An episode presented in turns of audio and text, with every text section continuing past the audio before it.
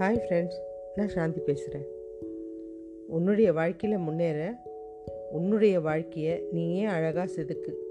வேறு யார்கிட்டேயும் கொடுத்துடாத உன்னை உபயோகிக்க தெரியாமல் உடைச்சிடுவாங்க கழுகு. இது நமக்கு கற்றுத்தர பாடம். ஒன்று ஒன்றும் ஆச்சரியமாகவும் இருக்குது அதிசயமாகவும் இருக்குது இது இளைஞர்களுக்கு ரொம்ப முக்கியம். கழுகு பார்வை. ரெண்டு மைல் தொலைவில் இருக்கிற உணவை கூட குறி வைக்கும். அந்த அளவு கண் சக்தி. மனுஷனை விட நாலஞ்சு மடங்கு சக்தி ஜாஸ்தி. அது எந்த உணவை குறி வைக்குதோ அது கிடைக்காம அதோட கவனம் வேற எங்கேயும் போகாது நாமும் நம்மளுடைய இலக்கை அடையிற வரைக்கும் எந்த சிந்தனையிலையும் மனசை சிதற விடக்கூடாது. அதிகாரம் சுதந்திரம் எல்லாத்துலேயும் ரொம்ப மேன்மையானது. அதனால தான் இது பறவைகளோட சக்கரவர்த்தியாக கருதுனாங்க. பலவீனமானவன் தான் கூட்டமாக பறப்பான். இது எதுக்குமே பயப்படாது. தனிச்சே பறக்குமா காற்று அடித்தா புயல் அடித்தா பறவைங்க பறக்காது. ஆனால் அந்த நேரத்தில் தான் உயர எழும்புமா அதுபோல் வெற்றியாளர்கள் சவால்களை கண்டு அஞ்சவே கூடாது.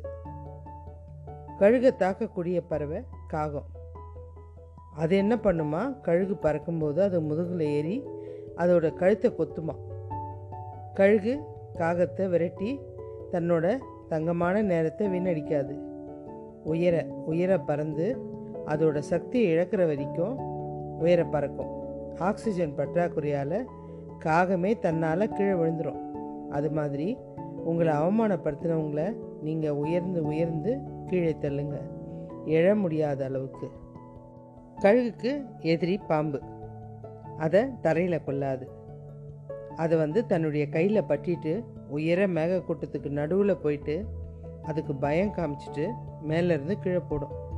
அதே மாதிரி உங்கள் எதிரிகளை சண்டையிடாமல் நீங்கள் உயர்ந்து லட்சியத்தை அடைந்து அவங்கள பயமுறுத்தி தோல்வி அடைய வைங்க. கழுகு எழுபது வயசு வரைக்கும் வாழ முடியும். ஆனால் அதுக்காக அது சில கடினமான முடிவுகளை எடுக்க வேண்டியிருக்கு. அதுக்கு நாற்பது வயசு ஆகும்போது அதோடைய அந்த மூக்கு இருக்கு இல்லையா அது வளைஞ்சிடும் அதுக்கப்புறம் நகம் கூர்மத்தன்மையை இழந்து அதுவும் வளைஞ்சு நிற்கும். இதனால் அந்த இறகை பிக்க முடியாததுனால பழைய இறகெல்லாம் சேர்ந்து மொத்தம் சுமையாயிடும். அதால் பறக்கவும் முடியாது. இதுக்கப்புறம் அது வாழறது ரொம்ப சிரமம். ஒன்று சாகணும் இல்லை உருமாறணும். வேதனையை தாங்கி தான் ஆகணும். அதனால் என்ன பண்ணோம்? அந்த கழுகு உயரமான மலை உச்சிக்கு போயிட்டு ஒரு இடத்துல உட்காந்து தன்னுடைய அழகு இருக்கு இல்லையா மூக்கு அதை வலியோட பாறையில் உரசி உரசி உடைக்குமா. அது வளர்கிற வரைக்கும் காத்துட்ருக்குமா. அது வளர்ந்த அப்புறம் தன்னுடைய கால் நகத்தெல்லாம் பிச்சு எடுக்குமா. அதுவும் வளர்ந்ததும் அதால் தன்னுடைய இறகை பிடுங்கி எரியுமா. அதுவும் வளர்ந்ததும் புத்தம் புதிய பொலிவோட வானத்தை கிழிச்சிக்கிட்டு பறக்கும். திருப்பியும் ஒரு முப்பது வருஷம் வாழ்க்கையை வென்றுடும். புது எடுக்கும்.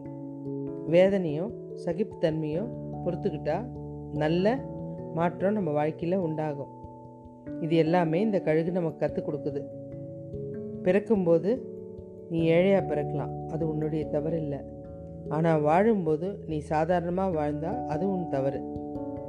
நம்மால் மாத்திரம்தான் நம்ம வாழ்க்கையை மாற்ற முடியும்.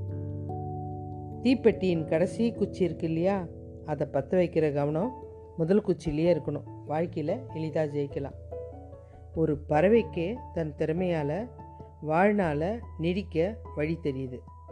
நம்மளால் முடியாதா? என்ன நண்பா? பிடிச்சா லைக் பண்ணுங்கள் ஷேர் பண்ணுங்கள் கமெண்ட் பண்ணுங்கள் மீண்டும் ஒரு நல்ல தலைப்பில் இணைவோம்.